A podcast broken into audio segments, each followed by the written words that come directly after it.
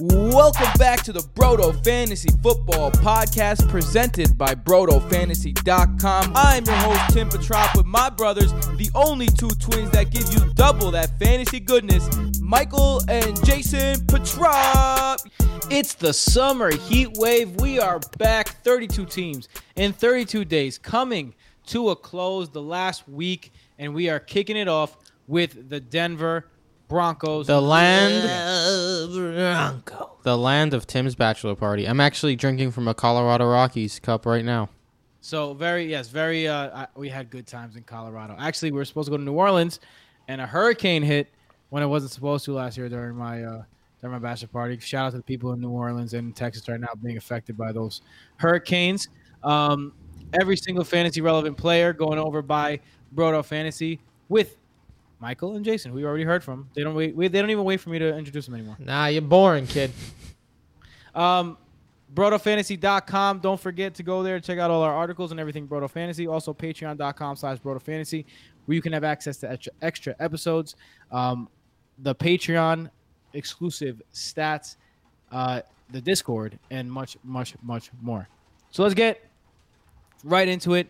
Um, everything the same on the offensive outlook for the Denver Broncos. So let's get to their quarterback, their starter, a guy that I have loved ever since he came out of college, a guy that I have multiple shares of in multiple um, best ball slash dynasty leagues that I'm in right now.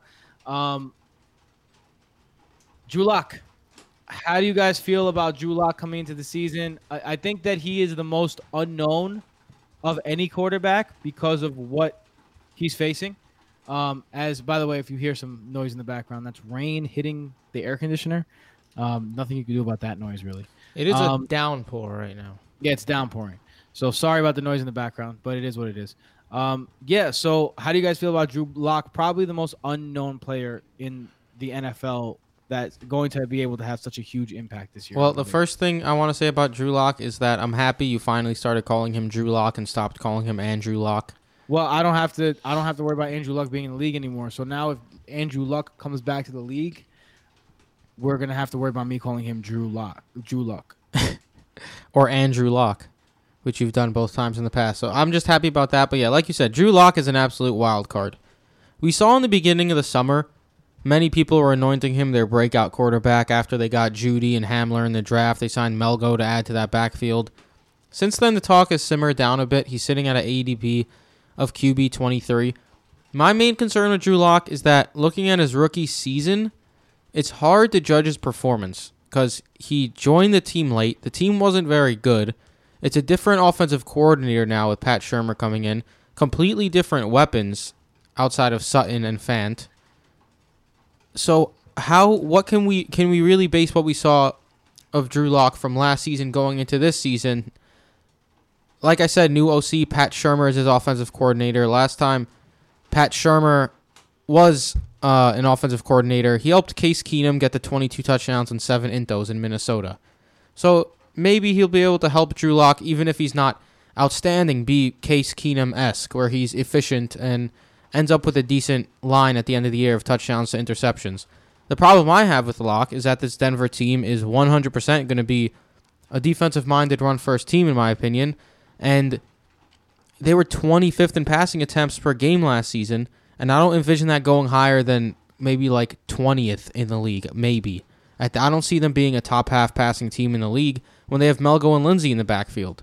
Pat Shurmur had Saquon Barkley uh, the last two years in, in New York, ran, ran it down the throats with Saquon Barkley. And then the previous year in Minnesota, he he averaged, excuse me, they ran for nearly two thousand yards total between Dalvin Cook, Jerick McKinnon, and Latavius Murray. So they're going to be running the ball early and often. Drew Lock has a very nice team around him and weapons to use. I think he's a good upside pick for a quarterback too. At an A D P of Q B twenty-three, if I'm in a two-quarterback league and I'm waiting on Q Bs, I'd be happy with him as my Q B two. But I think his ceiling is going to be a bit limited, and I wouldn't draft him in a in a Q, in a one quarterback league as like a backup either, because I don't think it warrants drafting him as a backup, because I don't see that breakout potential where usually if you draft a backup quarterback, it's someone like Joe Burrow where maybe they'll break out and be like a top five type guy. I don't really see that this season for Drew Lock? Uh, Joe Burrow or Gardner Minshew? I mean, Gardner Minshew or um, or uh, or Drew Lock? Minshew. Drew Lock. Yes, Minshew. Sorry, Minshew. Uh, yeah, Sam I've... Darnold or Drew Lock? Lock. Darnold. Hmm, I've cooled down a bit on Drew Lock. I, I think that this is going to be a, like Michael said, run first. Good defensive team. Vic Fangio. Hey, Vic Fangio. Rick Scangarello. Hey, Scangarello's gone. Nah, Rick, Rick Scangarello's out. We can't do this no more. I know. I missed R. it. R. That's why I had to do it. It was fun. Fangio's a good defensive coach, man. And they brought in Melgo while they already had Lindsay. I just don't see the volume there for him to be much more than a Q B two. Um, let's go over to those running backs then, because I think that's going to be where the offense lies. Uh, Melvin Gordon coming over with a decent free agent contract. It didn't break the bank, uh, but it's not like also a, a shitty contract. It's a pretty good contract for Melvin Gordon. Thinking about how he how he had the least successful holdout in the history of holdouts last year, um, it definitely, you know, it's it's a little underwhelming considering that. Um, but he comes over to a backfield that's already occupied by Philip Lindsay. And I, I got to tell you, when we were doing, uh, it was about a month ago, we were doing our favorite fades and guys we would never take at A D P. And I was looking at Melvin Gordon and I was looking up his stats. And one thing that stood out to me was that Melvin Gordon's going to have opportunity in his backfield, whether or not he's splitting the backfield or not.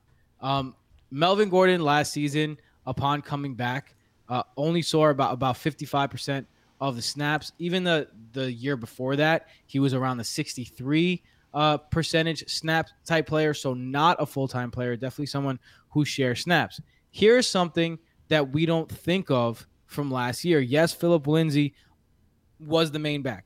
two hundred twenty-four attempts, one hundred, uh, one thousand eleven yards, seven T Ds on the ground. But right behind him was Royce Freeman. And Royce Freeman had a lot of opportunity last year. And it wasn't really... It wasn't really, you know, talked about at all because he didn't have any fantasy success. But you're talking about a guy who had one hundred thirty-two attempts and fifty uh, targets, forty-three receptions. So he touched the ball one hundred seventy-five times to Philip Lindsay's two hundred fifty-nine. So although those are definitely not fifty-fifty, I think Royce Freeman was way more involved in the offense than people realize. Not to mention, you also put Devontae Booker's um touches in there, and you know it's not a lot. He only touched the ball eight times, but still a running back. So you give those, so you give those eight touches up there. There's a lot of touches up for grabs in the Broncos' backfield, and I feel like they want to give Melvin Gordon the ball. And there's fifty running back targets and forty-three running back catches that are up there, uh, out there for grabs. And that's not even talking about the things that they're going to create for Melvin Gordon. And in Melvin Gordon, you're talking about a guy who hasn't caught less than forty-two passes since his rookie season. This is a, I'm sorry, forty-one passes, excuse me. This is a prolific pass-catching back. So I think even if him and Philip Lindsay both share the load, Melvin Gordon's going to have a chance to be pretty fantasy relevant to the point where I'm comfortable taking him kind of where he's going, and which is like the fourth round around. And he can, in the most ideal world, be a top five back. Now, do I think he's going to be a top five back? No. But R B one is not out of the question for him. And I think R B two is a guarantee. I feel like the thing with Melgo is uh, R B sixteen he's currently going at right now. So it's not like you're paying a super, super high price for him. You're not paying like a R B one type price. I just, I think it's going to be a pretty even split. I, I think it's going to be like a fifty-five forty-five split in favor of Melgo. The problem I have is that Melgo is going at R B sixteen while Philip Lindsay is going at R B thirty-three. And I've never been a big fan of Melvin Gordon, the running back. Like, I've always said he's a good fantasy player, but that's because he's been buoyed by touchdowns his entire career outside of his rookie season where he was trash. And other than that, he's not the elite running back that people assume he is when hearing his name. There is something to be said about forty-seven touchdowns over the last four years. That's a lot of fucking touchdowns. It is. Last season... So that, that's a guy that's not just getting those opportunities. That's a guy who has a nose for the goal line. Yeah, I mean, that's good for him, but it's also right. Touchdowns typically aren't super sticky, and now he's leaving the Chargers as well. So you don't know how often he'll find the end zone this season in Denver. Last season, he rushed at a three point eight yards per carry clip, and then was he was twenty-ninth in breakaway run rate, was outside the top sixty in yards created. So it, it's not like he was this explosive running back. Meanwhile, Lindsay was at four point five yards per carry, a big difference. was ten spots higher in breakaway run rate, was over thirty spots higher in creating yards. And Philip Lindsay is just a very good running back who has been very good for Denver the last two seasons. They've made it clear that they don't want Lindsay to be a workhorse back. They, they even the last two years when Lindsay was by far their best option, he wasn't a workhorse back. But I don't think that means he's going to be just pushed to the side by any means. I think Philip Lindsay's a great pick at his A D P of R B thirty-three in the ninth, tenth round where he's going right now. I've drafted him plenty of times. And Melgo, I'd be more comfortable drafting Melgo at like R B twenty-ish. I, I, that's where I think he's going to be, somewhere around there. R B sixteen is a little steep for me, but I mean, it's not something I hate if you're going to draft him there. Also because of the, it kind of got a little overlooked that Melvin Gordon said he was having some trouble adjusting to the altitude in Denver. So you don't know how that's going to, if that is going to affect him either.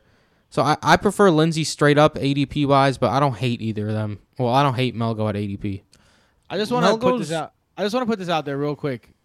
Royce Freeman got thirty, thirty I'm sorry, thirteen point eight of his team's receptions last year. That puts him in the company of Ezekiel Elliott, who got thirteen point nine. Devin Singletary got thirteen point nine. Adam Jones, I mean Aaron Jones, excuse me, got thirteen point eight. Miles Sanders, twelve point eight. So you're talking about a, a guy who was a receiving back. And I think Melvin Gordon is going to get at least that opportunity, if not more.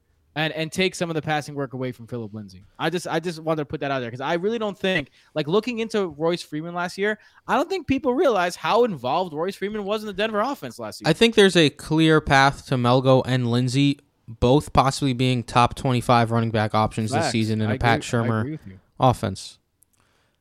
I On that note, though, Melgo has never has one season in his career over four yards per carry. Yeah, that's not his type of game. He's not a breakaway guy. Like I, I you gotta at least at least accept that from Melgo at this point. I'm saying, but you if know? the volume's not there because Lindsay's gonna be getting touches too, then what's he really gonna do? If if you actually look at Melgo and Freeman last year, since Melgo only played twelve games, they basically had the same number of touches. Who do you think's gonna get the ball in the red zone? Melgo. I'm gonna. I'd go Melgo. They brought him so, in. Exa- I think that's I think that's why Melgo is in the in the realm but of where he is. I also wouldn't be shocked if it's just Melgo Lindsay, Melgo Lindsay, Melgo Lindsay, just take turns on the field, and then sometimes Melgo comes in if they get tackled at like the one or two yard line. I know this is a different team and everything. And we could also, dude, talent usually wins out. Yeah, that I mean, Melvin Gordon's a talented guy, man. Lindsay's been more talented peripherally in his young career. I'll say this. Melvin Gordon, he had to come back and compete with Austin Ekeler, who was literally the running back one in P P R last season. He came back in week six and had a rough time. From seven, from week seven to week sixteen, he finished outside the top twenty-four running backs one time. So, like, this is a guy who's used to splitting a backfield. So I, I just, I think that that's, I think that that's the argument for Melvin Gordon is he's already used to splitting the backfield. I, I think it's a stone cold lock that he's going to get the receptions considering how much Royce Freeman was already involved in the passing game last year. And he is going to be the goal line player. So I feel like Melvin Gordon, like, yeah, maybe he's not as talented a runner as Philip Lindsay, but he brings different things to the table, like pass catching ability, like goal line ability. Lindsay did like two, have the uh, did have the butterfingers every now and then last season. Right. He, I mean, that's why they, I think that's why they brought in Melvin Gordon. And that's why they continue to play, play Royce Freeman. Because even Philip Lindsay, he got eleven percent of the team's receptions. Like, Denver throws to the running back like crazy. So, like, they're going to throw to the running back. So I, I just I think Melvin Gordon's being slept on like crazy this year. I really do. I think he has something to prove, too. He's in division. Like, I, I really – and I know you guys are, are – you look at these guys like they're like they're uh, Madden guys, but I like to think that that motivation plays a role. Fair Is enough. that it? No, no, uh, no rebuttal? We've had enough. All right. Motivation um, talk. Let's go over to the completely revamped uh, receiving core. This is a receiving core in Denver that was vaunted for years with Emmanuel Sanders and um, Demarius Thomas and some t- and Wes Welker for a little while. Mm-hmm. Like this is a receiving core that was had to have him, uh, Eric Decker, and then they kind of crapped out as those guys got older, and now it's a complete revamp. Courtland Sutton in his third year really had a breakout season last season. Uh, one of the guys that I was talking about last season that I really love to take a, to take the next step um, this season, and he did. And then, of course, you got the rookies, Jerry Jeudy, K J. Hamler, in the first and second round. So they're going with completely young at their wide receiver core. And I'm not even going to mention my favorite guy in the whole receiving core bunch, and that's Noah Fant. We'll get to him in just a second. All the reports out of camp is that Courtland Sutton looks every bit like the superstar they looked like last year. But Jerry Jeudy has been praised out the wazoo by these beat writers. Seems like he's the real deal. Um, out the wazoo is correct. They say he's already looking better than established veterans. Um, Jerry Jeudy could have a role here. Um, Courtland Sutton, we know, has a role. It really depends on Drew Lock. How are you drafting these guys? Yeah, Courtland Sutton is just someone that, uh, I don't know, puts a knot in my stomach because I know he's a great player, and I kind of want him on my teams. But then when I get him, I'm also a little weary. Like, what he did last season was unreal. He was... He saw one hundred twenty-four targets and was only forty-sixth in true target value. But he finished as the twenty-fourth wide receiver in fantasy points per game. His true performance value, which is a Patreon exclusive, true target value minus fantasy points per game, to see how he performed, third highest in the league. That either says he was very lucky or he's super skilled. And the odds are that he's probably super skilled. But how many highlight reel plays can this guy make? Drew Lock's going to need to take a step up. Sure. Or he's going to have to see a lot more targets. And we expect this to be a run-first offense. Drew Lock also took over in Week thirteen. Courtland Sutton never scored more than twelve fantasy points with Drew Lock at Q B.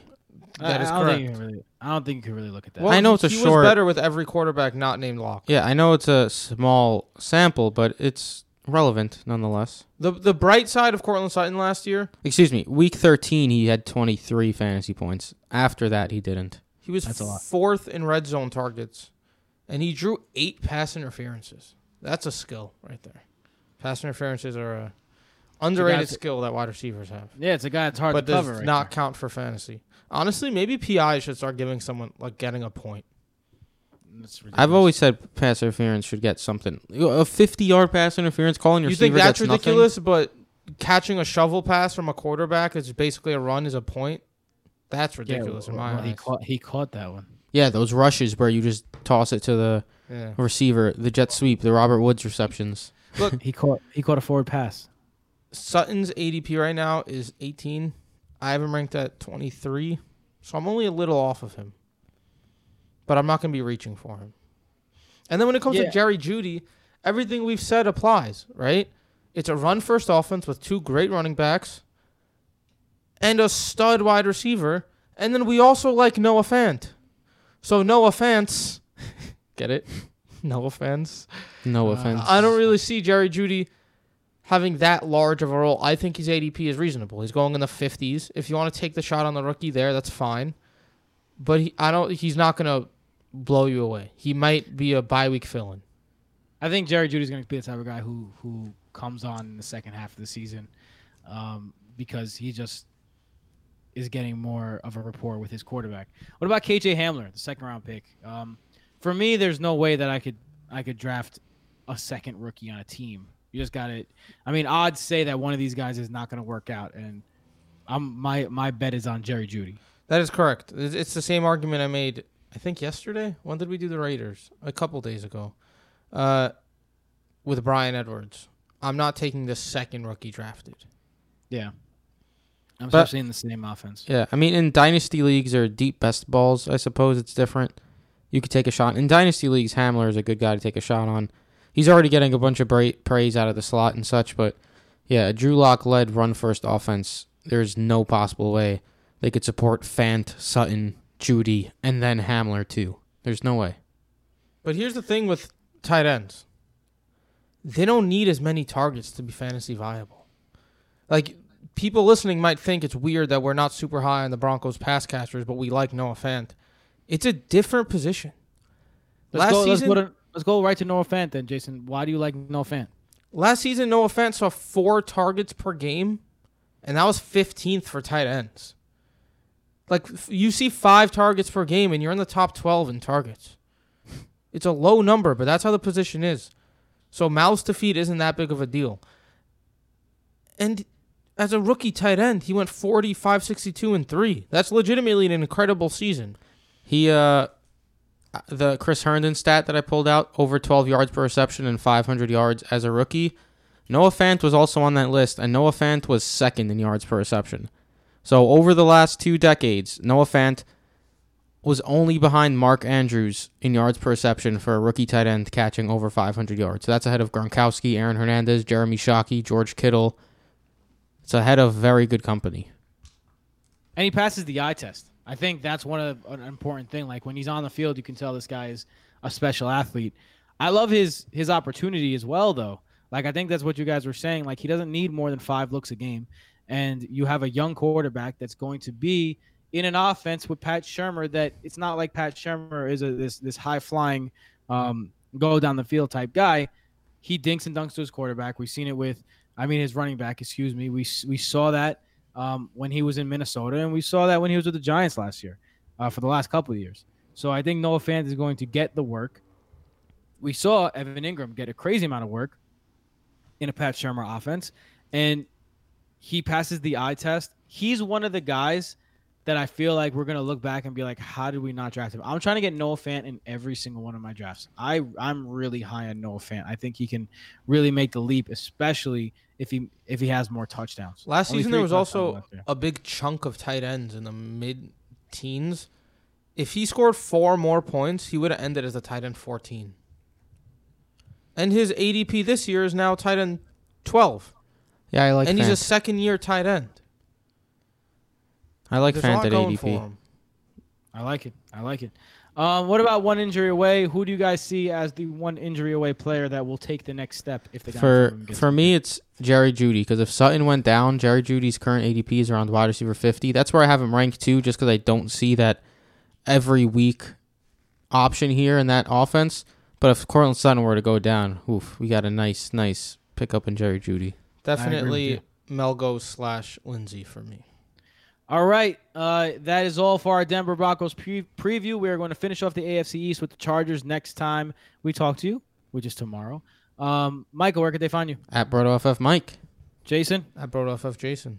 You can find us at Broto. I find me, I'm sorry, at BrotoFF Tim.